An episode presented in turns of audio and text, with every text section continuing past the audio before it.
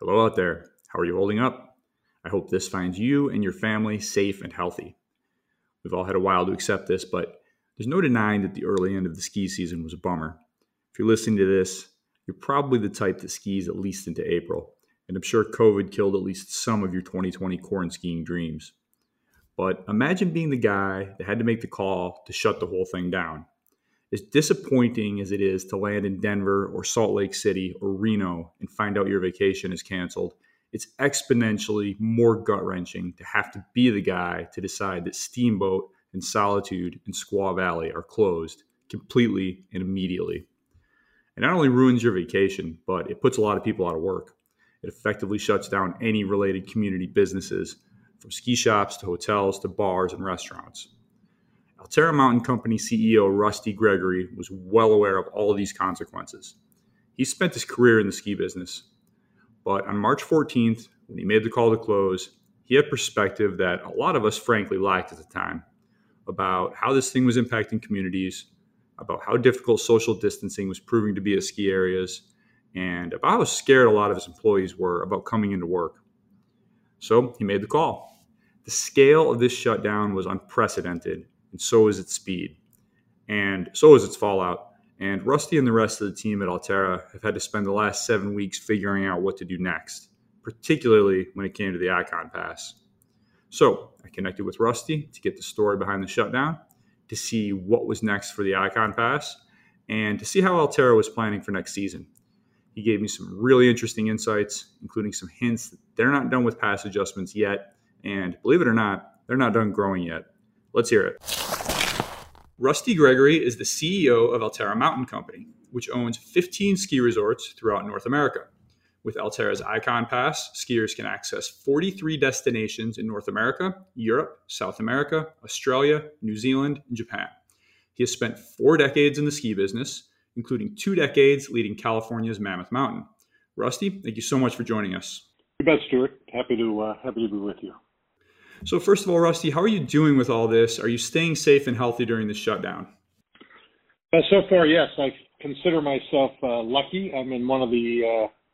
Uh, I'm uh, older than most ski guys, and uh, so I guess I'm in the. Uh, I'm in that danger zone a little bit, but I've stayed healthy. I'm out in uh, Southern California where the weather's nice and uh, plenty of room to exercise, and uh, so I'm uh, so far doing quite well. But thanks for asking. Sure thing. I want to go back to the week of the shutdown, the weekend of March 14th. So on Friday, March 13th, Alterra put out a press release outlining the precautions they were taking to keep guests safe. So that included sanitizing high traffic areas, reducing capacity on enclosed lifts and shuttles, making accommodations for social distancing, canceling large events and gatherings. By the next day, Saturday, March 14th, all 15 of your mountains were shut down. Take us into your thinking and how it evolved over those two days as you watched this COVID 19 situation progress. Well, our thinking, interestingly enough, had uh, relatively little to do with what the state of Colorado was doing. We were very focused on uh, circumstances in Washington, where we own Crystal Mountain. And uh, as you and your listeners are probably aware, the first hotspot of note was um, a, a, senior citizens facility in in, uh, in Washington. And uh, there were local concerns and local, uh, at least suggestions that were starting to develop as to uh, social distancing and events. And state and uh, and city of Seattle was scrambling to try to figure out how to deal with it. So we, uh, the weekend prior to uh, the time that we uh, decided to close down all operations, we operated on a limited basis in at Crystal, where we uh, limited access to our buildings, to bathrooms, uh, did a bunch of different things to uh, create more safe queuing areas, and uh, so our our focus on this was really informed by uh, by that initial set of circumstances, and that that grew then with uh, talk in California, but particularly talk in in Colorado with legislatures and um, and uh, local uh, authorities. And all of that led to this realization that the right thing to do was to make sure, most importantly, that we're keeping our people, our guests, our employees, and our communities as safe and healthy as possible, and that meant that we needed to cease operations uh, across our 15 resorts. So that really came to us because of that thought process and those experiences, uh, and uh, came to us by that we came to that realization by kind of midday, a little later in the day on uh, on Saturday. So as you began to put these changes in place at Crystal, and that's a, and that's a mountain where you already had some capacity challenges this year. You had to stop selling day tickets at one point. As, as you were going through this at Crystal and you're and you're implementing social distancing, enhancing sanitation, was there anything in that experience that made you realize, okay, this is just not going to be enough to do this at the mountains? Like these things need to shut down because we don't know enough yet, and this is just too dangerous of a situation to continue. That's exactly right. And it wasn't one single thing. It was like several straws, heavier and heavier, that kind of broke the camel's back of the decision for me and for for my team, our team. We uh, we were uh, we were experimenting with um, eliminating every other seat in buses and having very difficult controlling the crowd under those circumstances. We had a sign up for a small ski event and we were holding people back from becoming socially proximate uh, at the desk, and we were. It was very difficult to control the crowd.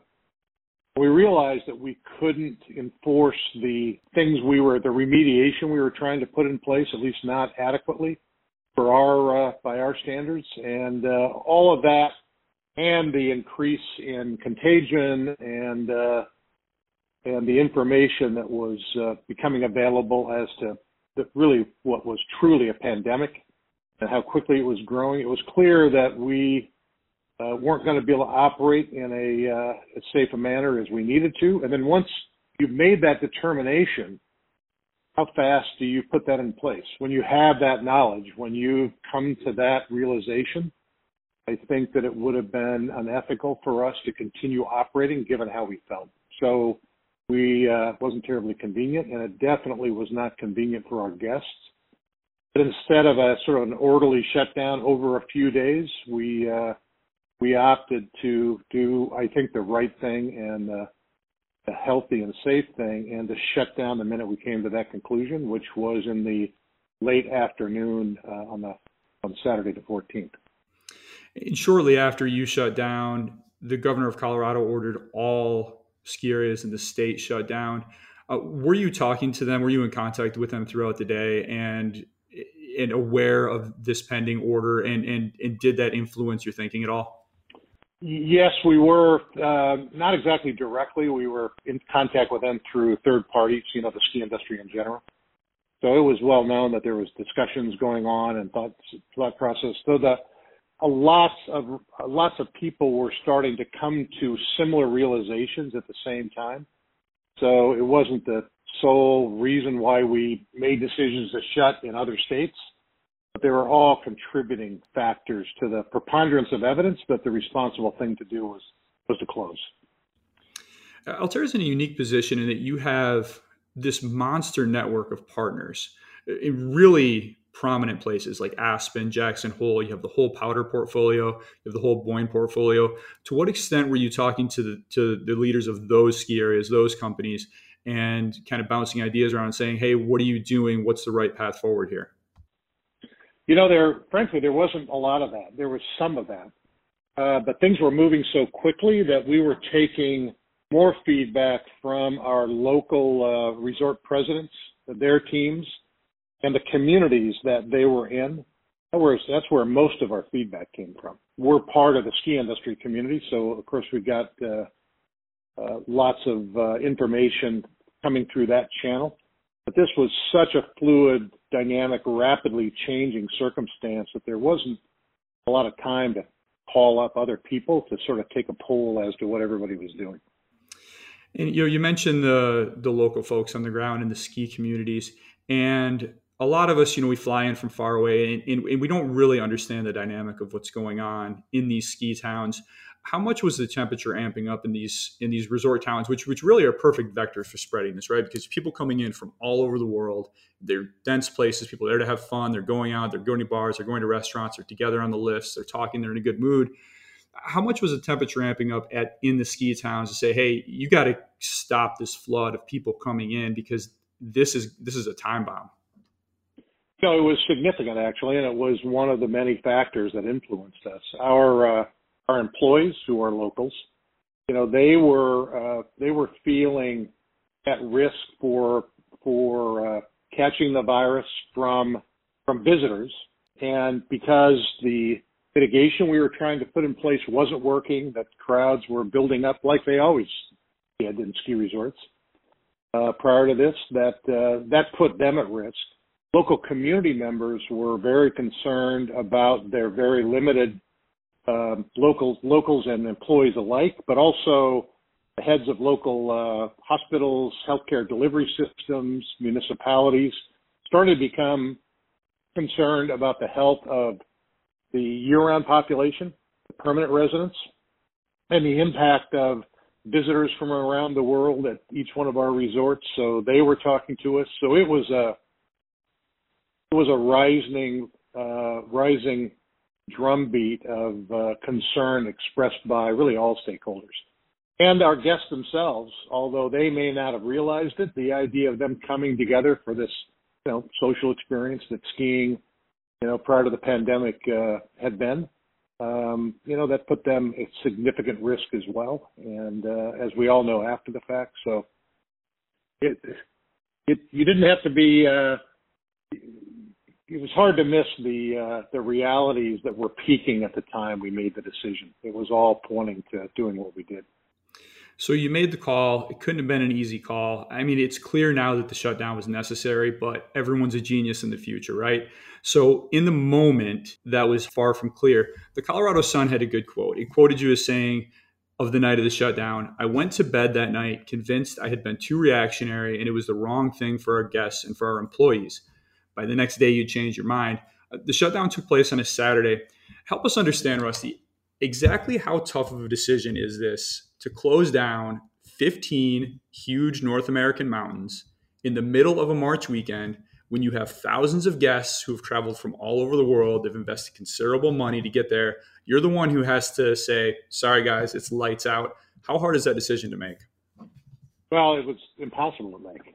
it was very, very difficult and completely against the fiber of the culture of, of Alterra and uh, of my background in the ski industry. I mean, we I came up in the industry under Dave McCoy, uh, who ran and started Mammoth, and I was CEO there for 25 years, and there for 40 years. And it was always about doing whatever we could to get open and doing whatever we could to stay open as long as possible for our guests, and so we could all have fun.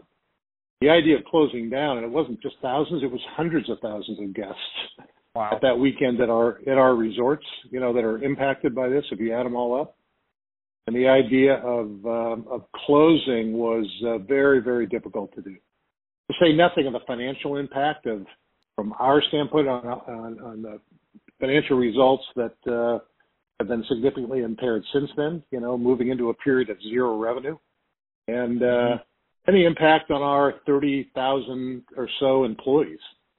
So all of that was very, very difficult and made the decision. And then all the communication stopped. I was, you know, sitting uh, in Denver in my condo in downtown Denver alone. And, uh, and I became very convinced that, that, uh, it may not have been the right thing to do, mostly because of the impacts uh, that had on everybody. And, uh, mm-hmm.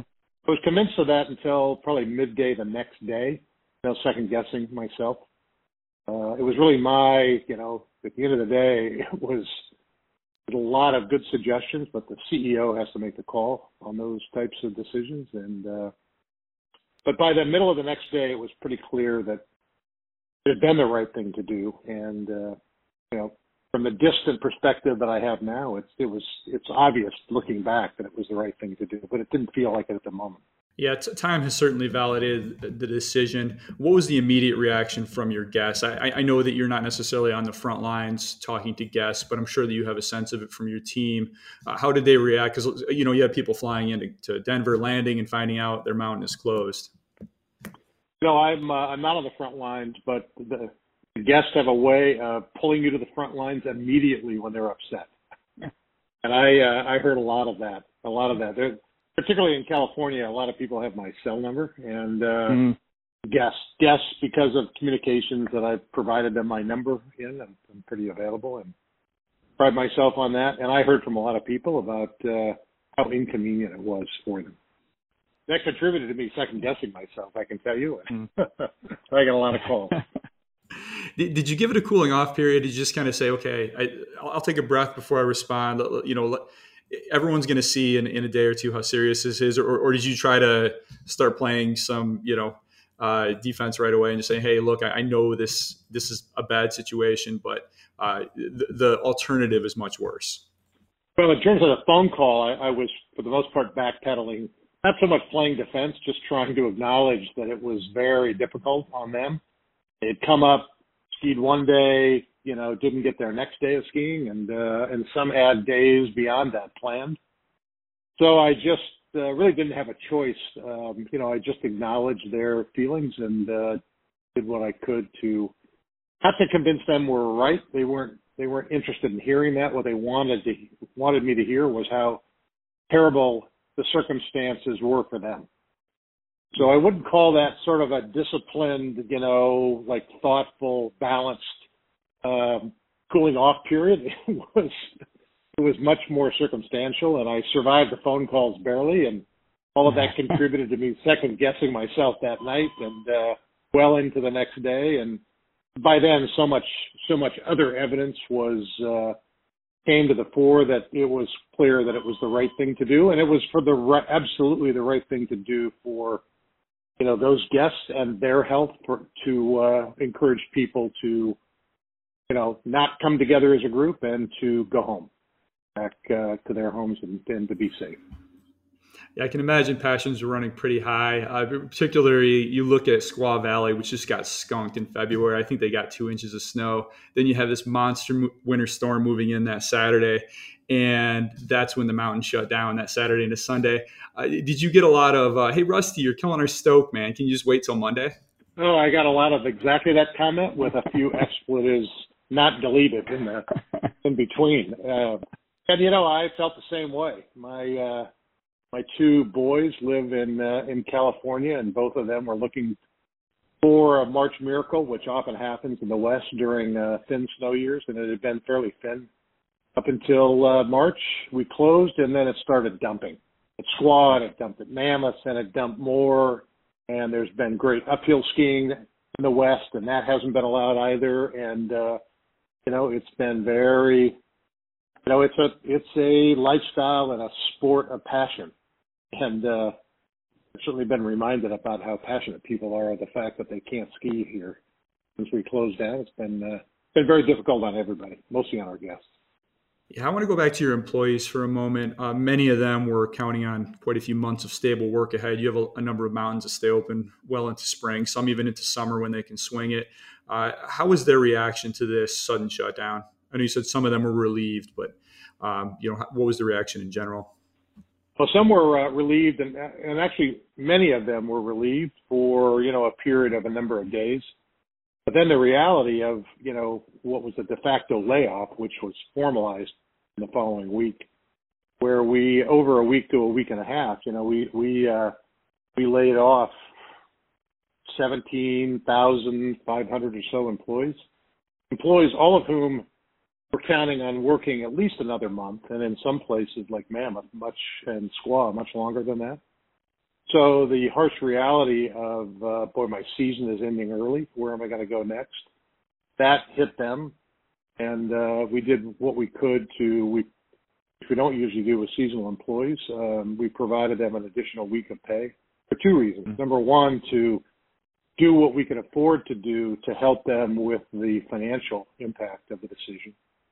Um, that also followed up with significant improvements in unemployment benefits with a federal overlay of $600 a week and a number of mm-hmm. different things that made this better going along. But we also gave them uh, that week of pay in order to, and we, we did not push people out of town, but we gave them the means to leave town to go home to where they were safer. And the ones that couldn't leave, we took care of them as best we could in housing. And uh, so that the payment of that extra week of pay was twofold. It was to help the local communities have less exposure to contagion. It was to have employees get to where they could be the most safe. And, uh, you know, but at the end of the day, it was, this has been incredibly disruptive as well as dangerous, but from a health standpoint, but incredibly disruptive to everybody, a stakeholder and uh, that loves spending time in the mountains. I know a lot of employees in the ski industry are here on J1 visas. They, they come up from South America, for example. Uh, do, you, does Alterra use a lot of those employees? And, and was that an extra challenge to help those folks get back home? Because they, it's not like they can just jump in their car and drive. Yeah, I wouldn't so much call it an extra challenge. It was just one of the challenge and challenges we had that really got down to the individual employee and their circumstance. Some employees didn't have a home to go to, and mm-hmm. that's we're not. And we, you know, we uh, in our organizations you know, took a couple of days to really understand that. Remember that not everybody just goes back to where they uh, where they grew up, and uh, so we had we needed to make arrangements, and we did.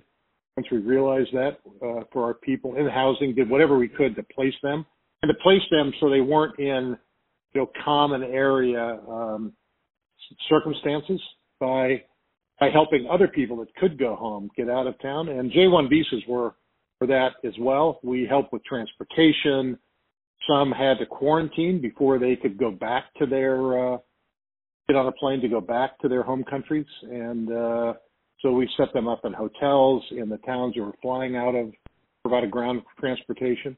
It was a uh, it was quite a logistics uh, uh, challenge for for everybody. So, in addition to seasonal employees, you also furloughed many year round employees who were unable to work remotely. As we're starting to see some states loosen these restrictions, are you going to reactivate them state by state as you're allowed, or are you looking for a more uniform Alterra wide company policy here? Well, we, we, we fashion ourselves as uh, one company of uh, many unique brands building a global mountain community. What that means is we want to have a common approach, but to supporting the individual circumstances, needs, and brands of our local communities and uh, and mountains. So there's no across the company policy for how we're trying to deal with this. We, when it's safe, want to open up the mountains for people to enjoy. And uh, but we're only going to do that if number one, we feel like it's safe and in the interest, health interests of our employees. And uh, and then number two, of course, and just as importantly in many ways, we're going to comply with all the law directives and uh, and really suggestions of uh, of local, county, state authorities. And uh, so it's not one size fits all. We are going through now and developing minimum standards as a company. This is with all of our resorts participating as to how we're going to deal with uh, PPE, social distancing, what do we do with lines and bathrooms? Um, how do we uh, make sure in our food and beverage operations that we're providing food when we both open back up, but in ways that are safe and uh, compliant and comfortable for our uh, for our guests. So we're working on that now. We've got a whole team of people in the company that are focused on that on a daily basis, and then that'll provide the checklist starting point, if you will, for uh, each one of our individual destinations to take that and then uh, extemporize based on local needs, circumstances, and market differences. So that's the way we're approaching it. So you mentioned earlier the your revenue basically dropped to zero, and these are pretty hard times for everyone. Uh, the financial losses for the company itself seem to have been significant. Vail estimated it will lose up to two hundred million dollars in revenue from the shutdown. Uh, Boyne's estimate is 22 million. What's your estimate for Alterra's losses here?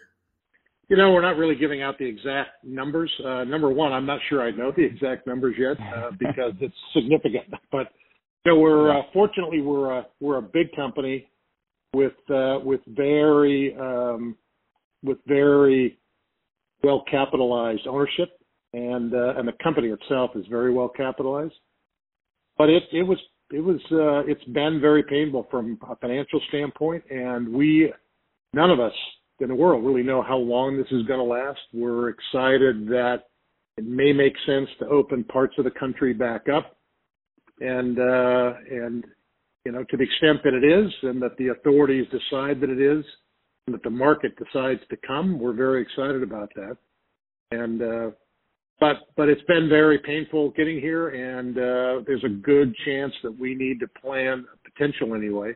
We need to plan for a long period of uh, uh, to make sure that we have enough money to continue to have a viable company so that we can every day take care of the needs of our guests, our employees, and our small communities.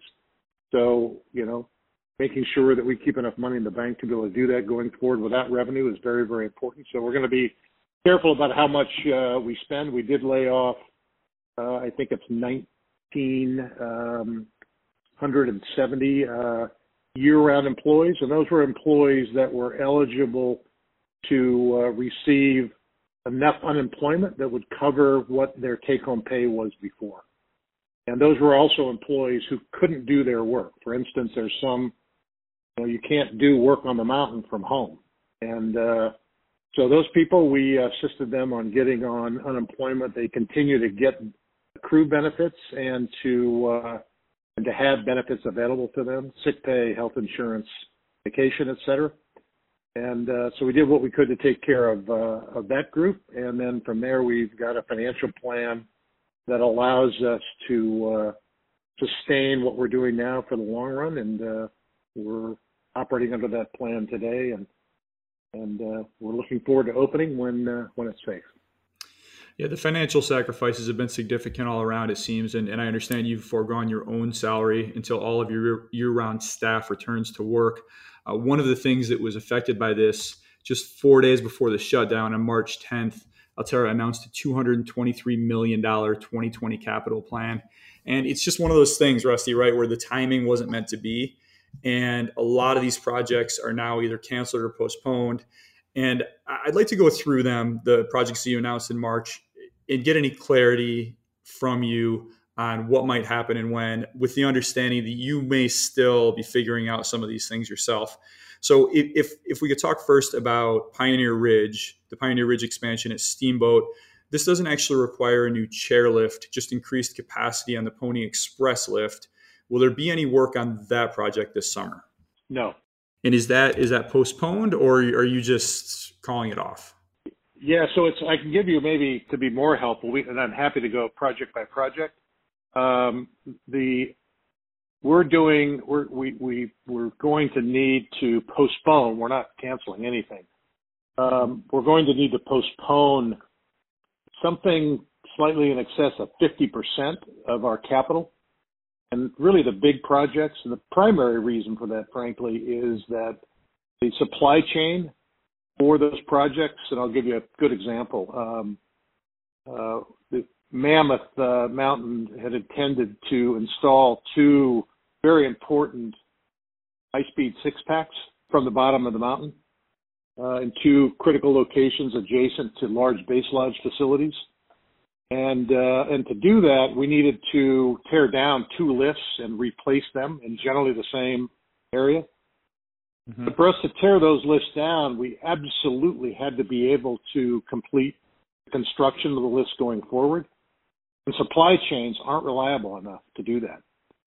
Mm-hmm. So almost all those big projects, we weren't in a position to take any risk that they wouldn't be completed by by uh, by the Christmas holidays.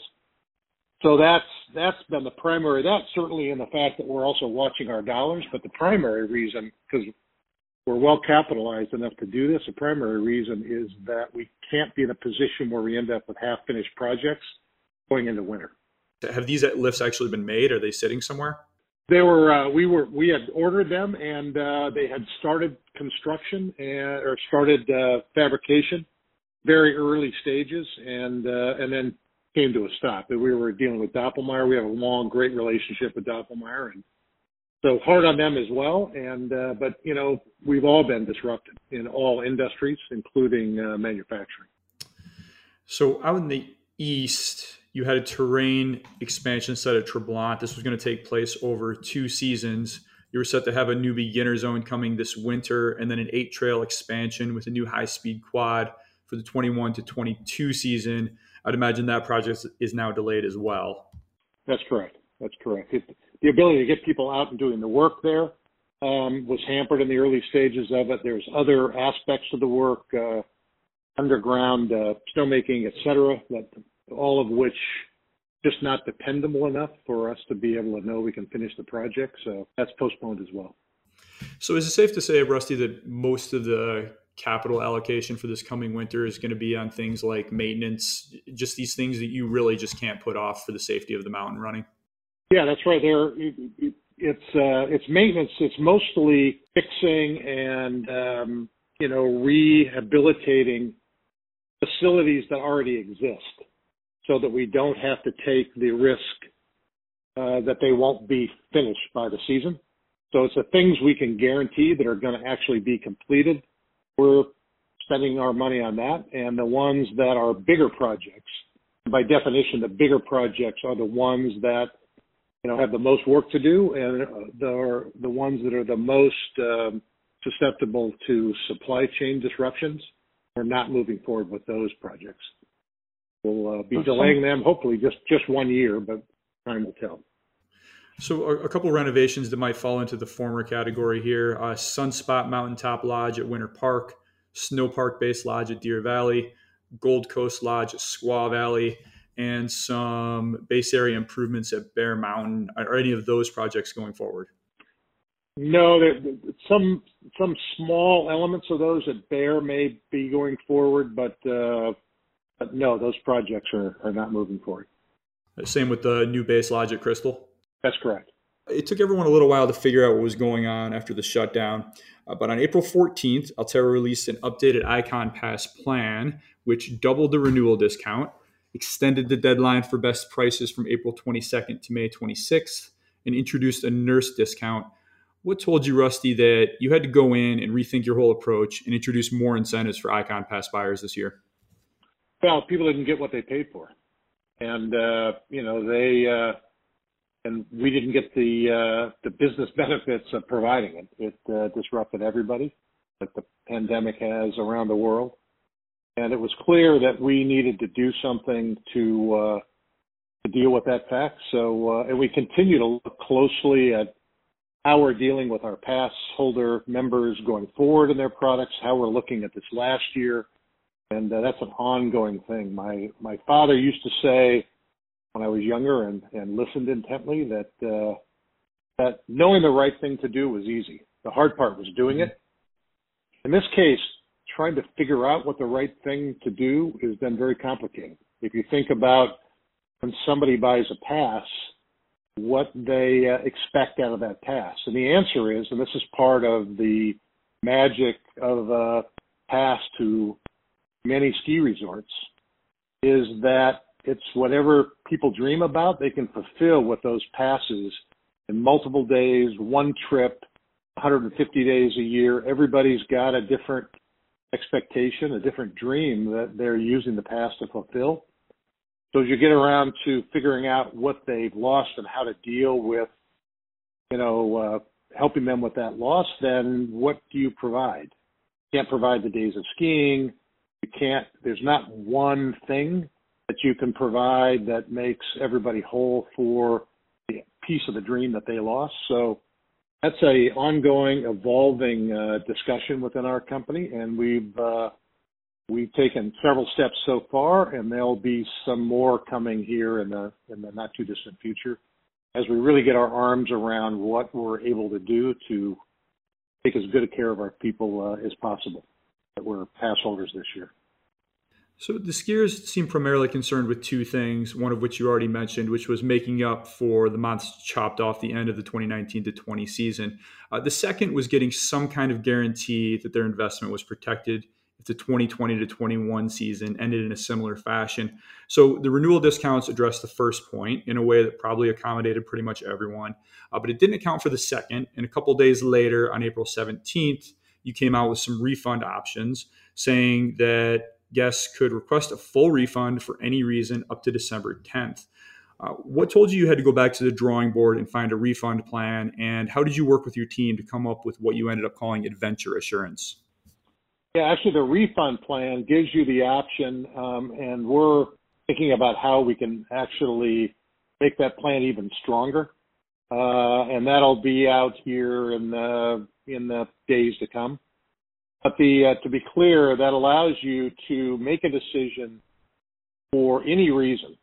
Um, uh, if your view of the upcoming season, uh, because the uh, you know uh, safer at home doctrine is out everywhere, or because you just don't view this as a year that you can you can afford to travel to ski resorts, you can decide to roll your pass forward to the next year, not a refund. It's uh, it's yeah. making sure they get what they paid for, but the following year using the using uh, the dollars that they've already paid, and uh, they make that decision by December 10th, and we'll be uh, we'll actually be improving upon that here in the next uh, in the next couple of weeks. Right. Yeah, I, I, misrepresented it there. Definitely a deferral to the following season rather than a refund. Uh, how has the skier reaction been since you introduced Adventure Assurance? Actually, quite positive. Um, that really solved a lot of people's issues. And uh, it also didn't solve everybody's issues, which is why we continue to work on, not that we're going to be able to, you know, uh, take care of everybody exactly the way that they want to be taken care of. And, uh, but we're continuing to try to strengthen our offerings on an ongoing basis you know, it's, it's a very, very fluid, dynamic situation from the uh, very outset. And uh, our effort needs to be to stay focused on our people, and in this case, the needs of our guests, and do as well as we can, and with the resources available to them to give them what they're looking for. So we'll continue to try to improve our offerings and uh, and add new ones as uh, the opportunity presents itself going forward. You know, last week, Vail released their plan for Epic passes, and it included credits of up to 80% for skiers who had never scanned their passes. And that scaled down pretty quickly to the point where if you use your pass five or more days, you max out at a 20% discount. Um, and that puts the full Epic Pass and the Epic Local Pass right in line with the Ikon Base and the Ikon Base Pass. This seemed like an appeal to a very specific type of skier, someone who lives maybe in a place like Florida, Texas, doesn't necessarily uh, have the chance to ski all the time, but they ski one spring break week per year, and they were planning a late March trip, and this blew that whole thing up. Uh, what did you think of that plan, and are you considering something similar? No, I, I think that they did a good job. I think they, like, uh, just like us, are sitting down trying to figure out the best thing to do for their people from their perspective, and I think that they uh, that was a good good slate of actions that they took, and uh, we've seen that as well, and uh, you know that's helped inform us, you know, going forward of uh, other ways to think about it, and uh, many of those things we've thought about as well, and we can see how they're doing it. So I think that I think that we all need to stay focused on our guests and do the right thing for them, and uh, and communicate clearly. Most importantly, so they know going forward exactly where they'll stand if there's another short season, if we don't open next season. Um, hmm. all of those things need to be answered very, very clearly, and that's not easy to uh, figure out. And it is, uh, from my standpoint, I, again, I think Vail's done a very good job with their program. I think for Ikon that um, there's so many different people from so many different walks of life, from so many different regions. Um, it doesn't make sense for us to focus on one group of skiers. As you said, I, you know, I don't have any inside information as to how Vail looked at that. Um, but we're trying to look at people across the uh, kind of across the spectrum and continue to come up with ways that we can, uh, you know, improve how we're taking care of them. That's the way we're thinking about it. So the nurse discount is a nice gesture. What was your thinking behind that one? Uh, Erik Forsell, our head of marketing, it was his idea, and uh, and it was uh, you know the people on the front lines. I mean, we're very very fortunate that uh, they're willing to go into harm's way every day to take care of us and our friends. So they certainly deserve it. And the uh, Erik Forsell's idea of taking care of nurses was twofold. Number one, they're the ones taking the brunt of most of this. But there's a lot of other frontline responders as well. But we can identify nurses um, in our uh, in the data that we have, and uh, it was very difficult. We'd like to include, frankly, more frontline responders, but they all get lumped together in ways that didn't make sense in terms of trying to take care of uh, people that were really affected by um, by the pandemic uh, in the healthcare community. So uh, care a great deal about nurses, and uh, they're at the center of this, and we can execute on that. So that's the reason that, and we're not we're not trying to advertise that. It's just something that uh, as people buy their passes, there's a, there's a list of things at the end as they're buying it, and one is if they're a nurse, they uh, they get a discount. So it was just our way of an additional small thing that we could do to uh, to recognize them. So another feature of the Ikon Pass that personally, as someone with kids, I really appreciate and I want to talk about a little bit is the Ikon Child Pass discount that you provide in early season. It's a hundred dollar discount for the kids, I believe, six to twelve bucket. Uh, it's hundred dollars off of up to two passes, and it means you can get a child's Ikon base pass for one hundred sixty nine dollars. You can get a full child's Ikon pass for two hundred nine dollars if you buy by that May 26th, 27th date. Um, last year, it was just $159 for me to pick up an Ikon base pass for my 11 year old daughter. Uh, when we got to Steamboat, a day ticket for her would have been $149. So uh, this was huge for us. And it really swayed me to the pass last year. Take us into your thinking behind offering such a substantial discount for families. You know, it's expensive to ski, and uh, families, particularly the uh, the young ones in the family, they're our future, and we want to do um, absolutely everything we can to uh, to make it something that's uh, affordable enough that they'll do it multiple times. And uh, that really do that in two ways. One is through our pass, and then in some cases, our individual resorts actually offer even better programs, resort by resort, and we encourage people to before they buy the pass to look at those programs for the resorts that they may know they're going to, compare those, make sure they get the best deal. So it's uh, the right thing for us to do is to find ways that we can uh, do the most for our people in general, but particularly kids and families, and uh, so that we can uh, find people that are going to be as passionate about it as people like I am, so that they can uh, come along and replace us. That's, uh, that's the whole idea, I think. So, how are you feeling about that May 26th deadline right now, Rusty? Does that feel feel about right for you still, or are you monitoring that and seeing how the economic situation shapes up countrywide? Yeah, I, you know, the basic 26 deadline, is, you know, makes sense for us to kind of go into the next phase. I think that it's not about the deadline not being correct. It's more about what exactly is the next phase. We're still working on this phase. Modifying it is, uh, you know, as we go along, as it makes sense, and as we understand things better. And so the, the date's going to hold, and then the question is, what are we going to do after that? And we're still trying to figure out what to do day by day now. So we'll get to that at the appropriate time, probably after May 26th. And, and meanwhile, the world keeps spinning. You announced two new Ikon Pass partners on the five and seven day tiers last week Windham Mountain in New York and Mount Bachelor in Oregon. And I'd like to talk a bit about each of these. Uh, starting with Windham, as a New Yorker, I live in Brooklyn. This is the one I'm most excited about because the closest Ikon mountain to me before was Stratton which is a four hour drive. And I'll do that on a day trip myself. If it snows, I'll get up and, at four in the morning and drive up there, but I won't do that with my daughter. Um, so Windham is just two and a half hours for me, gives me a solid day trip option with my daughter. Uh, but my question for you is this is a much smaller mountain than most of your other partners. What makes Windham a good fit for Alterra? Yeah, it's really the uh, the needs of our guests, and you just described it perfectly, right? The uh, fact that Stratton fits in nicely to some of your travel habits, and uh, at least the travel habits you had until uh, recently, right? and uh, but you right. know, we will we'll find a vaccine, we'll find a therapeutic, and we'll come out of this at some time in the future. So your travel patterns will come back.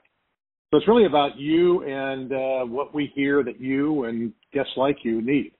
And one of those is to have uh, we we call it the experiential ladder and there's that local resort that you can go to frequently, easily, that you probably started skiing because it was close, and that your heart's still a little bit there. And uh, so we want to make sure that you've got the resort locally um, that on the Ikon Pass that you can uh, that you can frequent. And Windham fit that perfectly. It's a very high quality experience. It's uh, you know it's a smaller resort, but it's very very close. And uh, so that loyalty ladder then is, you know, when you, particularly when you're learning how to skiing and adopting the sport for the first time, but also when you're just trying to organize busy, busy lives of yourself and families members, that uh, then the next trip up is like a driving trip that you'll stay overnight. You know, at least one night, maybe two nights, maybe maybe three or four nights on a holiday that you can drive to. So we need to have those resorts, quality resorts that fit that bill that are in your region and uh, all of our Ikon customers regions. And uh, and then the next one up is okay. I'm going to get on an airplane. We'll see when air travel comes back. But once I get on an airplane, what kind of resorts do I want to ski at? So it's uh, it's not so much the whether we're out looking for partners that are big or small. We're looking for partners and resorts to buy that fit the bill of the regions that they're in and the people, the markets in those regions. That's really what determines what we're focused on to add as partners and uh, acquisitions. Do you think you're still in the position to buy, even with all this stuff going on? Is that something you're still looking to do coming up? Yes, absolutely. Um, now, having said that, our first priority is to take care of our employees uh, as best we can. And uh, then, as long as we're able to do that uh, and continue to do that into the long term, because there's not visibility as to how fast this is going to improve. None of us can really see that. We're hopeful, right? But none of us really know. And uh, if we uh, had the opportunity to acquire, we're sufficiently capitalized that uh, yeah, we would we would uh, definitely enter into discussions with resorts that were uh, we'd be interested in adding to Ikon. So, so that's not out of the question even this coming season, or do you have to kind of wait and see how everything shakes out first?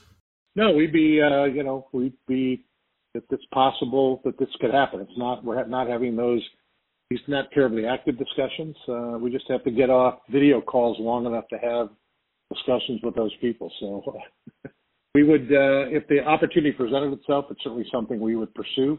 Again, in the context of all the other things we're doing and the obligations that we uh, that we have, and first and foremost, it's our, our people first.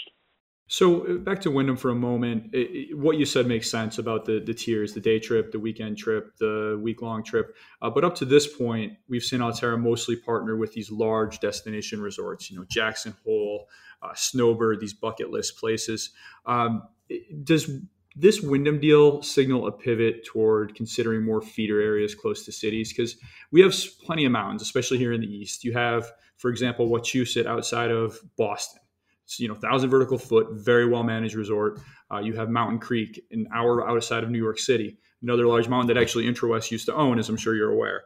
Uh, Camelback out in the Poconos. Um, so these are good sized feeder mountains. They have good vertical drops. Uh, they're well run, well managed. Um, they could help sway people to Ikon who are looking to supplement these, you know, these big trips to Big Sky and then their long weekends to Killington with, you know, hey, I want to run out with the kids for two hours on a Saturday. So, are, are, does this signal a shift in that thinking where, where you might we might see more of these feeder partnerships like Windham? It's really not a shift in thinking, uh, but it is a you know it's something that we've been executing on, and uh, for uh, I think probably for the obvious reasons, the ability to put a network together of really well-known ski areas to start, uh, that that was the, the right place to start. We're still open to uh, you know, from a global standpoint, uh, for those opportunities as they come up to partner or for acquisitions. Uh, and then, um, and then the, uh, the idea of looking at the kind of the destination regionals. Mammoth Mountain is an example of a destination regional. Squaw Valley is as well. Very few people go to ski Squaw Valley for the day. Uh, almost nobody goes to ski Mammoth from the day because it's you know four and a half to five and a half hour drive from Southern California. So regional opportunities, drive to uh, regional destination opportunities, and then uh, you know day experience as well. So we're open to that. Not not so much pivoting, but we're you know that just the cycle is correct for us to start looking at that, and uh, that's where Windham came from, and you'll see potentially more of that in East. It's also where the acquisition, even though they're a little farther away, they fit more of the regional destination trip. That's where Sugarbush, um, the Sugarbush acquisition came from. So, you know, we're still in the same business we were in before the pandemic started, and uh, we'll be in the same business as we come out of the pandemic, and we'll be continuing to look at opportunities, you know, through the pandemic to the extent that we're uh, we have the resources uh, to do that, and uh, and are still able to take care of our employees uh, in the meantime. So we're trying to balance all of that. Yeah, when, when Vail bought Peak Resorts last year, that portfolio included Windham's neighbor, Hunter Mountain, and that gave them a foothold very close to the New York City metro area, which is 20 million people. When comparison shopping from the city, that day trip option is a really important factor. Did Vail making that move, did that factor into your decision to partner with Windham at all? No, not really, but I think, no, it, it didn't.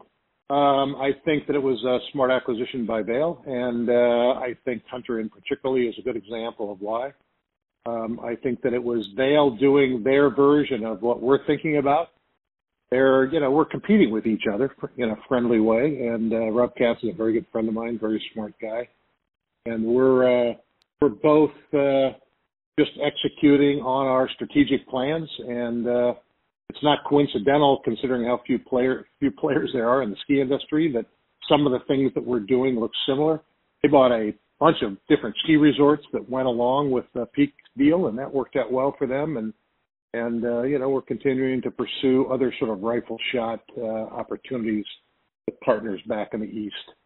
So uh, you know it's we're both just pursuing our plans, and I think they're complementary to one another. And you know, whether it's a Vail decision or a uh, Ikon decision, or in some cases where people choose to buy both passes or buy tickets at both resorts, I think the uh, I think our guests, our consumers, they're the ones that are winning. Yeah, I'm all in favor of growing that Eastern network, Rusty. You should. Uh, I hope you have a team going out to Jay Peak at some point because that would make a really nice crown jewel in the Eastern network. Switching to Mount Bachelor, uh, my first question about Mount Bachelor is why it wasn't a partner mountain all along. Uh, it's a Powdr Corp mountain they also own your partner mountain, Snowbird, Copper Mountain, Eldora, Killington, Pico.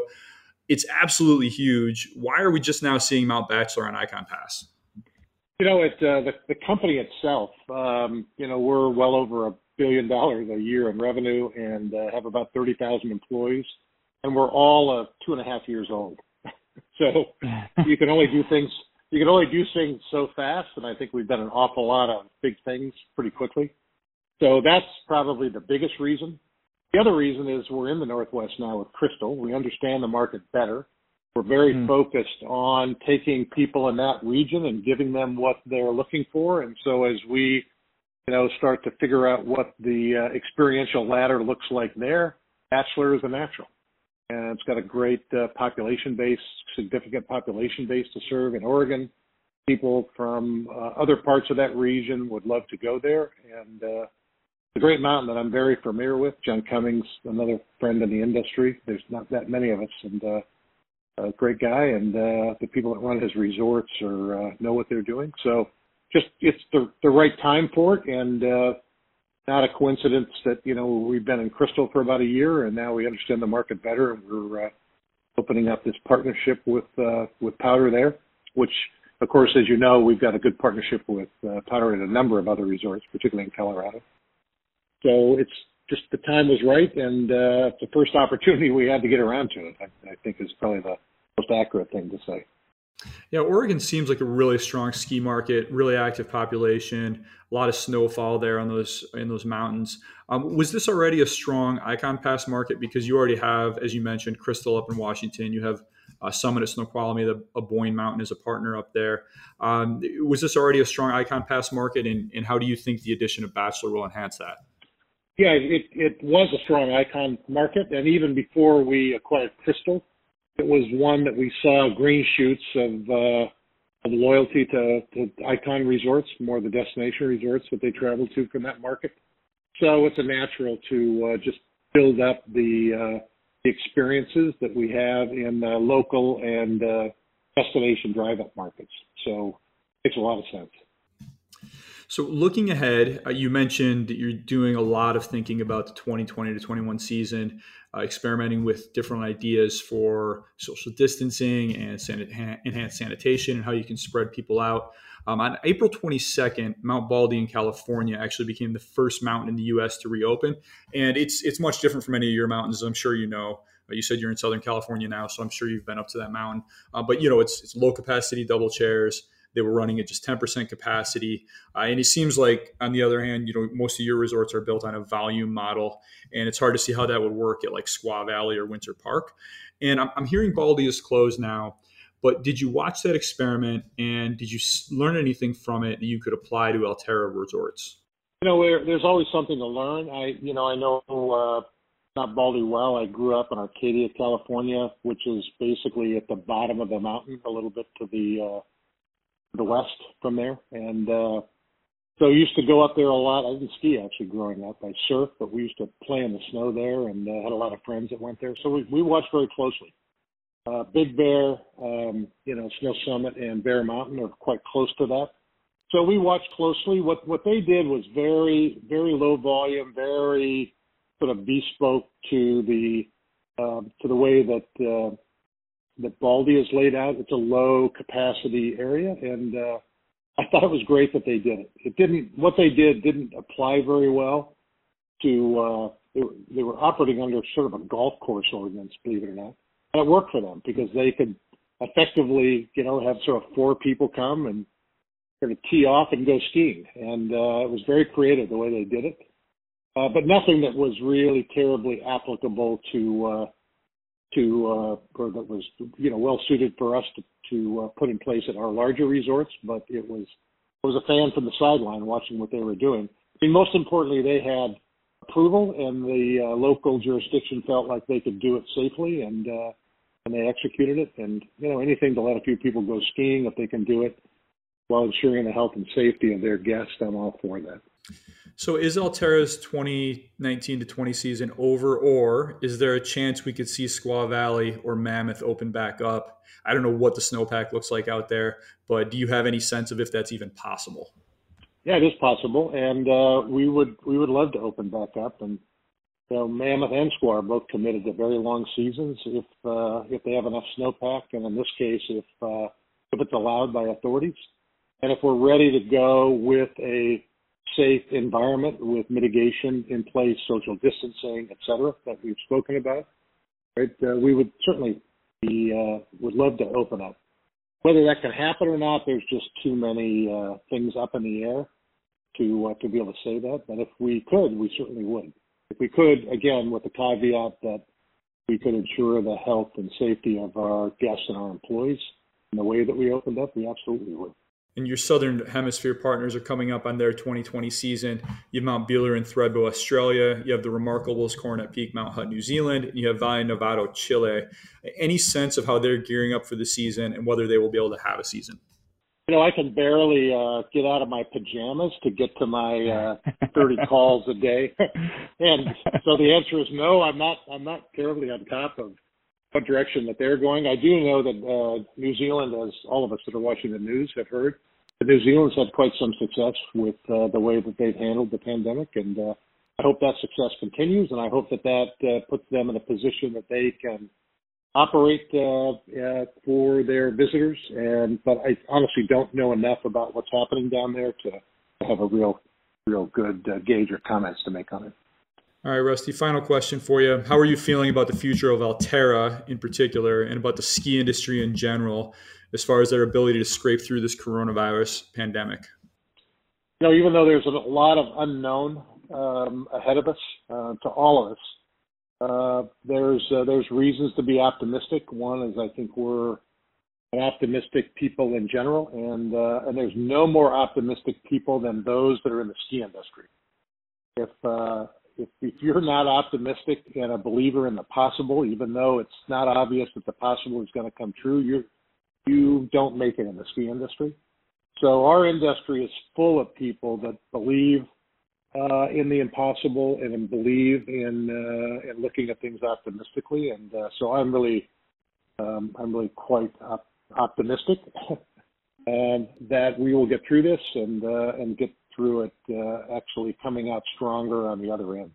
Not just Alterra, but uh, uh, other uh, resorts in the industry, and uh, I think that the ski industry really, uh, you know, nobody's well well uh, situated for this, um, but I think that we're going to come out of it uh, quite well, and uh, I'm looking forward to that time, frankly. Brighter days ahead. I'm looking forward to it as well.